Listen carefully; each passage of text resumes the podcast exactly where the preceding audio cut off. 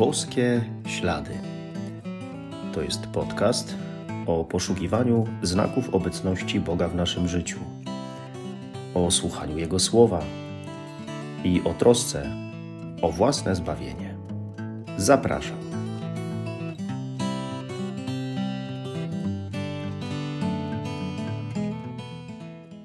Witam serdecznie. Szczęść Boże. Bardzo różnie wyglądają dziś nasze relacje w rodzinach. Bywa, że jest wszystko dobrze albo względnie ok. Ale prawdą też jest, że nie ma idealnych rodzin. Każda boryka się z jakimś swoim problemem czy trudnością. Na szczęście, oprócz rodzin naturalnych, mamy też te, powiedziałbym, przybrane rodziny, czyli nasze wspólnoty, przyjaciół, znajomych. Mamy wielką rodzinę Kościoła. To w Kościele uczymy się tego, jak kochać, nawet jeśli to trudne. To tutaj nabieramy mocy Bożej do tego, żeby dawać radę, kiedy coś zgrzyta w naszych rodzinach, albo trzeba pokonać trudności. I dobrze jest sobie właśnie to cenić, cenić to, że przyjaźnie się z Bogiem i z Kościołem, bo to wartość nieoceniona. Posłuchajmy słów Ewangelii według świętego Łukasza. Gdy upłynęły dni ich oczyszczenia według prawa mojżeszowego, rodzice przynieśli Jezusa do Jerozolimy, aby przedstawić go Panu. Tak bowiem jest napisane w prawie pańskim. Każde pierworodne dziecko płci męskiej będzie poświęcone Panu. Mieli również złożyć w ofierze parę synogarlic albo dwa młode gołębie, zgodnie z przepisem prawa pańskiego. A żył w Jeruzalem człowiek imieniem Symeon. Był to człowiek sprawiedliwy i pobożny, wyczekujący pociechy Izraela a Duch Święty spoczywał na nim. Jemu Duch Święty objawił, że nie ujrzy śmierci, aż zobaczy Mesjasza Pańskiego. Z natchnieniem więc ducha przyszedł do świątyni. A gdy rodzice wnosili dzieciątko Jezus, aby postąpić z nim według zwyczaju prawa, on wziął je w objęcia, błogosławił Boga i mówił: Teraz, o władco, pozwalasz odejść słudze Twemu w pokoju, według Twojego słowa. Bo moje oczy ujrzały Twoje zbawienie, które przygotowałeś wobec wszystkich narodów, światło na oświecenie pogan i chwałę ludu Twego Izraela. A jego ojciec i matka dziwili się temu, co o nim mówiono. Symeon zaś błogosławił ich i rzekł do Maryi, matki jego – Oto ten przeznaczony jest na upadek i na powstanie wielu w Izraelu i na znak, któremu sprzeciwiać się będą. A Twoją duszę miecz przeniknie, aby na jaw wyszły zamysły serc wielu.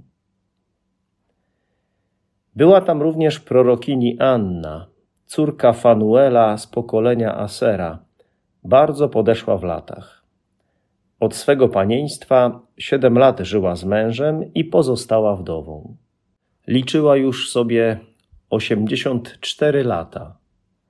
Nie rozstawała się ze świątynią, służąc Bogu w postach i modlitwach dniem i nocą. Przyszedłszy w tej właśnie chwili, sławiła Boga i mówiła o nim wszystkim, którzy oczekiwali wyzwolenia Jeruzalem. A gdy wypełnili wszystko według prawa pańskiego, wrócili do Galilei, do swego miasta Nazaretu. Dziecię zaś rosło i nabierało mocy, napełniając się mądrością, a łaska Boża spoczywała na nim.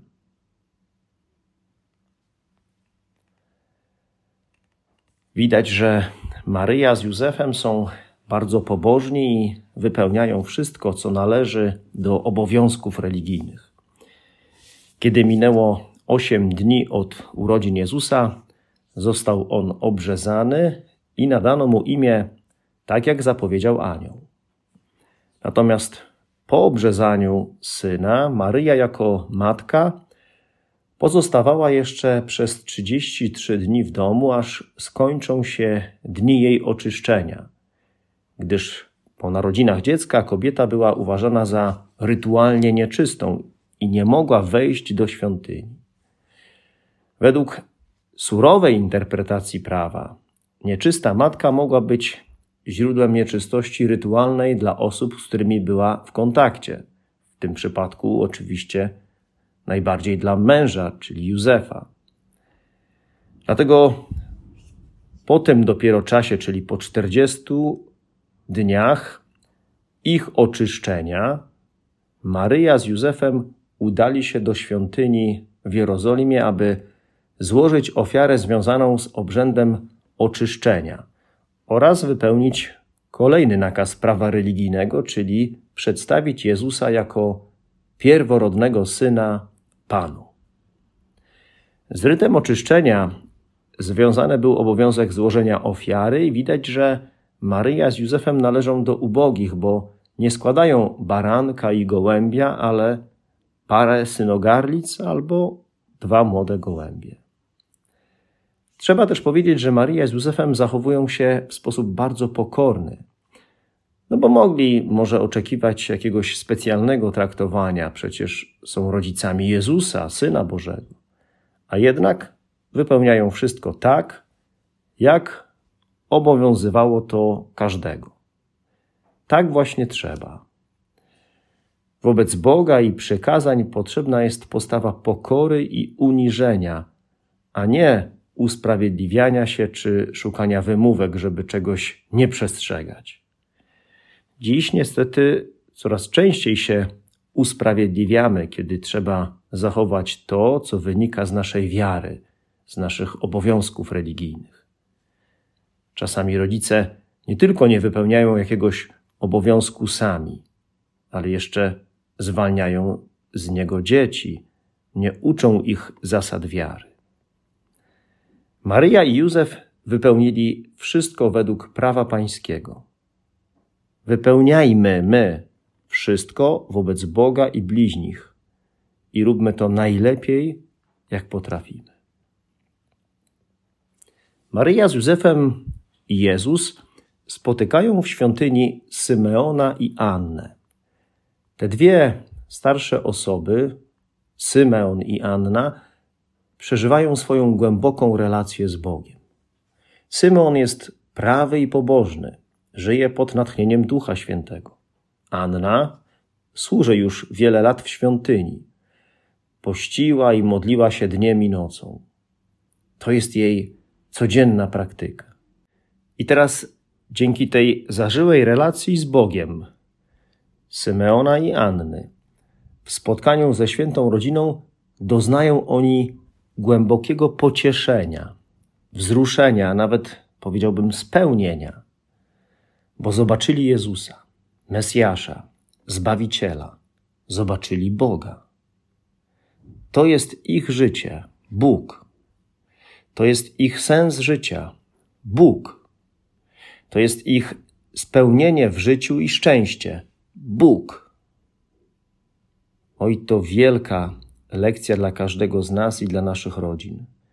By Bóg był dla nas na pierwszym miejscu, by cieszyć się tak bardzo z każdego spotkania z Nim w Eucharystii, w Słowie Bożym czy na modlitwie, kiedy Duch Święty, jak Symeonowi, coś dobrego podpowiada, by też zaangażować się Kościół jako wspólnotę i troszczyć się o swoją parafialną świątynię, jak Anna, by cieszyć się spotkaniem z Bogiem, by cieszyć się nim każdego dnia, jak Symeon i Anna. Symeon i Anna to trochę jak nasi dziadkowie i babcie. Można się od nich wiele nauczyć, gdy chodzi o relacje z Bogiem, z Kościołem, czy też o sumienność w religijnych obowiązkach. Czemu z tego nie skorzystać? Symeon ucieszył się z narodzin Jezusa i dostrzegł w nim Mesjasza, Zbawiciela. Trzeba mieć wiarę, żeby zobaczyć w dziecięciu Boga. Co więcej, żeby stwierdzić, że już mogę umrzeć, bo zobaczyłem Boga. Tak mówi Symeon. Wyobrażacie sobie sytuację, że ktoś z nas stwierdza, że już może umrzeć, bo zobaczył Jezusa na adoracji, albo zobaczył go w drugiej osobie, czy też zobaczył, jak Pan Bóg działa, albo że mogę już umrzeć, bo przyjąłem Jezusa w Komunii Świętej. Choć takie osoby akurat poznałem, które były gotowe umierać po spowiedzi i przyjęciu Komunii Świętej. Chciałoby się powiedzieć: Bóg sam wystarczy.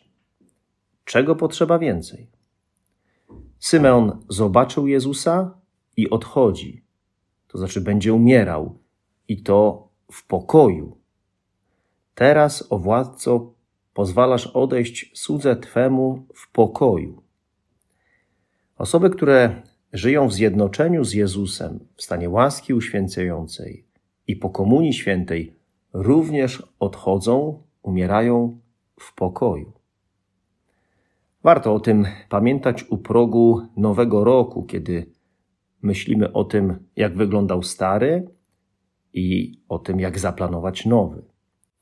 Bo stała gotowość przejścia z tego świata do wieczności i to w pokoju, to po prostu nic innego jak przyjaźń z Bogiem. Nasze obowiązki religijne nie dotyczą jedynie samego Boga, ale przecież także ludzi. Miłujcie waszych nieprzyjaciół, czyńcie dobrze tym, którzy was prześladują, czci ojca swego i matkę swoją. To właśnie te relacje, które tworzymy z zaangażowaniem religijnym, czyli zapraszając do naszych relacji z ludźmi Pana Boga, budują nie tylko nasze rodziny naturalne, ale rodziny, czyli wspólnoty, rodziny przyjaciół, znajomych, bo nikt nie umocni tych więzi tak bardzo jak Pan Bóg.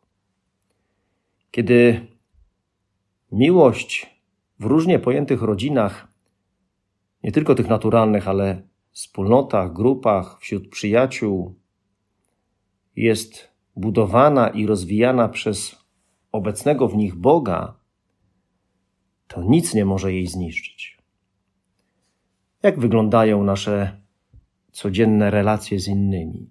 Czy nie brak w nich serdeczności, życzliwości, troski o drugich, ciepła, które wynikają z naszej przyjaźni z Bogiem? A może Pan Bóg mi czasem podpowiada, co mogę zrobić dla moich najbliższych w domu albo dla szeroko pojętej rodziny? Dobrze jest o to pytać Ducha Świętego na modlitwie i reagować. Co jeszcze mogę zrobić dla moich bliskich? Czas biegnie szybko i raczej go nie cofniemy. Stracone chwile i niewykorzystane sytuacje do czynienia dobra, doświadczenia miłości już nie wrócą.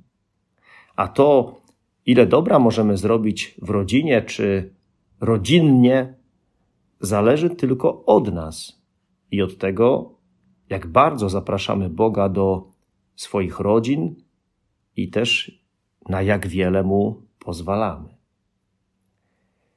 I nie zapomnijmy dziś, i nie tylko dziś, podziękować Panu Bogu za nasze wszystkie rodziny i za każdą z osób.